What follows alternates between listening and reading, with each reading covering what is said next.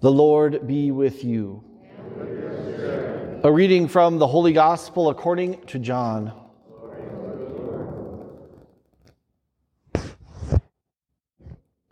Jesus said to his disciples, As the Father loves me, so I also love you. Remain in my love. If you keep my commandments, you will remain in my love, just as I have kept my Father's commandments and remain in his love. I have told you this so that my joy may be in you and your joy might be complete. Now, this is my commandment love one another as I have loved you. No one has greater love than this to lay down one's life for one's friends. You are my friends if you do what I command you. I no longer call you slaves because a slave does not know what his master is doing. I have called you friends because I have told you everything I heard from my Father. It was not you who chose me but I who chose you and appointed you to go and bear fruit that will remain, so that whatever you ask in my name, he may give you. This I command you love one another. The Gospel of the Lord. Praise you, Lord Jesus Christ. This is one of those Sundays when I wish Catholics brought their Bibles to church because this whole story that we heard from the Acts of the Apostles, Acts chapter 10, is a beautiful, powerful story.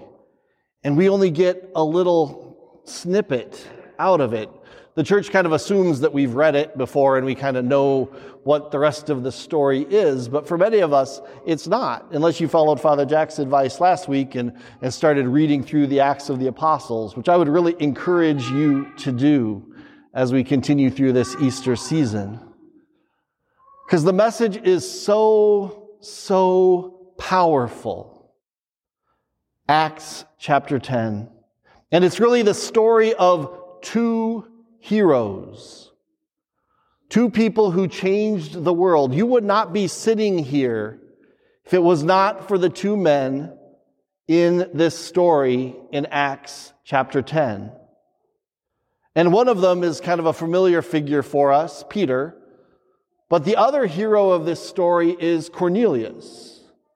And we don't know a lot about Cornelius. We don't think about him. We don't list him in many of our prayers, the prayers of St. Cornelius. But he's a hero in this story. Now, Cornelius was a Roman centurion. He was a powerful man in the Roman army, which the Roman army was occupying the Holy Land and the Jews were the occupied. the Romans were the occupiers, and the Jews were the occupied. Similar to Israel and Palestine today, the Palestinians are the occupied, and Israel acts as occupiers often. But so Cornelius is a powerful Jewish or powerful Roman soldier. And the Romans have oppressed the Jews for years. But Cornelius isn't your average Roman soldier. He's made friends among the Jews. And he started to listen to some of their teaching. He's what's called a God-fearer. That's why it calls him a holy and devout man, a God-fearer. And I'm sure Cornelius was getting lots of pushback from his superiors and from his friends. Are you going to become one of them hanging around with the Jews? Oh, you like them. You better be careful or you're going to lose your job. Because it was dangerous for Cornelius to be fraternizing with the Jews. But something in Cornelius's heart invited him to do that. And it says he gave money to the Jews to support them. and that he became a man of prayer who asked a God he didn't really know for the good of the people that he knew. But Cornelius, if he takes that next step and becomes Jewish or learns more about it or gets caught too far in, he could lose his job and possibly his life. Cornelius is the hero. And then God sends an angel to Cornelius and says, You need to learn more about these Jewish people. Go and send your men to Joppa and find this man called Peter and have him come and listen to him. He'll tell you what to do. And amazingly, Cornelius does this. He sends his men off to Joppa, know that he's standing on an edge, ready to take the step over because if Peter convinces him, things are going to get very different for Cornelius. That's the first hero of this story. He takes this risk to go and to, or to bring Peter to listen to him. Peter is the other hero. Peter has been a hero for a long time. He's kind of a bonehead in the Gospels, but in the Acts of the Apostles, he really kind of steps into his own. And Peter is a preacher to the Jews. He goes to the synagogues and he proclaims that the Jewish Messiah has come, that Jesus, the Jewish Messiah, died at the hands of the Romans and was raised by God to free God's chosen people, the Jewish people, and to establish a new way of living. And Peter's response has been mixed, but more and more people are starting to believe in this Jewish Messiah. More and more of the Jews are getting excited about Jesus and are becoming converts to what's kind of pre Christianity or Christianity, the movements of the Spirit. And so Peter continues to preach. But Peter is thrown in jail by the Romans for preaching this. And he's let out. And then one day, Peter is in his house and he's getting hungry. It's about noon. So he starts to pray. And God gives him a vision. And maybe it's because he was hungry, but the vision is about food and about all this food that comes from all over the world and settles down. Some of it kosher or clean, and some of it not kosher, unclean for a Jewish man to eat. And then Peter hears a voice say, Take and eat. And Peter says, No way, Lord. I'm Jewish. I'm not going to eat that unclean food. And this happens three times. And then Peter hears a voice that says, Do not call unclean what I have made clean. The voice of God speaking to him. And Peter then hears a knock at the door, and God tells him, Go with whoever comes. So Peter goes downstairs, answers the door, and look who's standing there a soldier sent by Cornelius and two other Jewish people with him. And Peter has had run ins with the soldiers before. Remember, he was thrown in jail by the Romans. But he trusts God. And he takes this step and he says, Okay, I'll come with you. And Peter and the soldier and the uh, Jewish folks take Peter to Caesarea, to the house of Cornelius. And that's where the story picks up today that we heard. As soon as Peter gets to the door, Cornelius falls down on his knees and says, Wow. Wow. And Peter says, Get up. I'm just a human being. I'm just a human being. And then Cornelius says, Come, come. And he takes him in to his household and he's gathered all his servants, all his family. And he says, Tell us, tell us what you've come to tell us. Again, he's taking a risk because if his household becomes Jewish or associated with this movement, it's in trouble. So Peter begins to preach. He has not had good luck with Gentiles before. In fact, he hasn't preached to Gentiles before. He's only preached to Jews. So he starts to tell them about Jesus.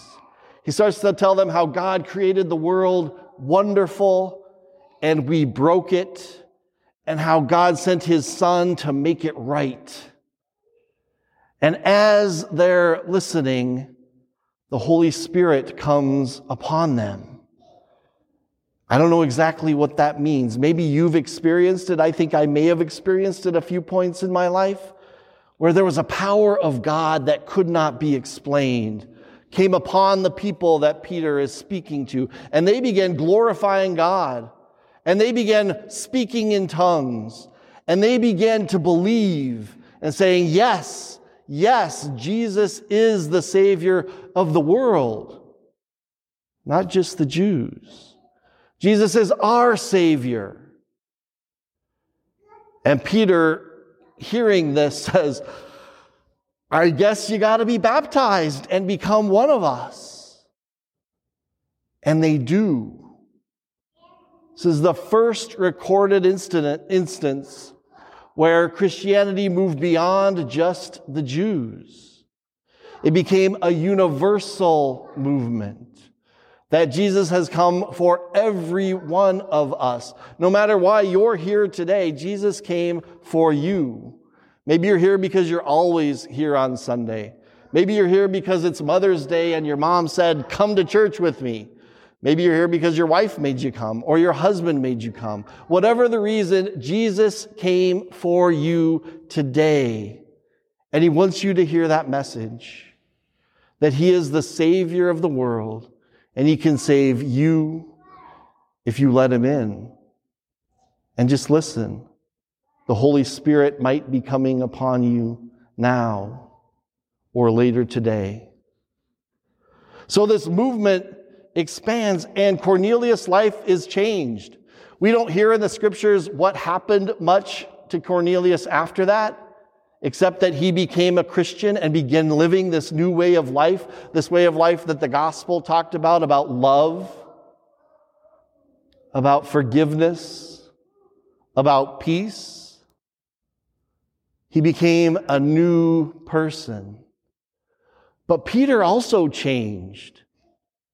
Peter changed because he no longer saw God as so small. And again, remember, Peter had seen Jesus die. He'd seen Jesus rise from the dead. He'd been freed from prison miraculously by an angel. And yet still he had this narrow vision that God was only working with him and his friends. But now Peter says, no, it's much bigger than that. God is saving the whole world.